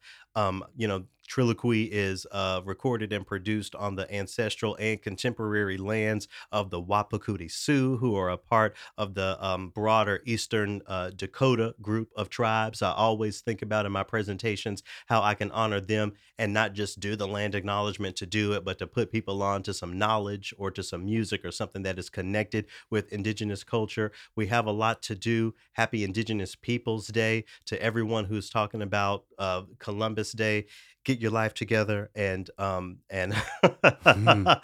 you know think about what repia- what repatriation would mean for you you know we have these so-called political conservatives who are so afraid of Mexicans crossing the border and taking their land but you that that's what your ancestors did you see people Yeah. get so close Yep. to understanding what the issue is it's right there in their fucking face but they're too close to see it anyway positivity. Thank you for listening, everybody. Happy Indigenous Peoples Day. We'll see you next week.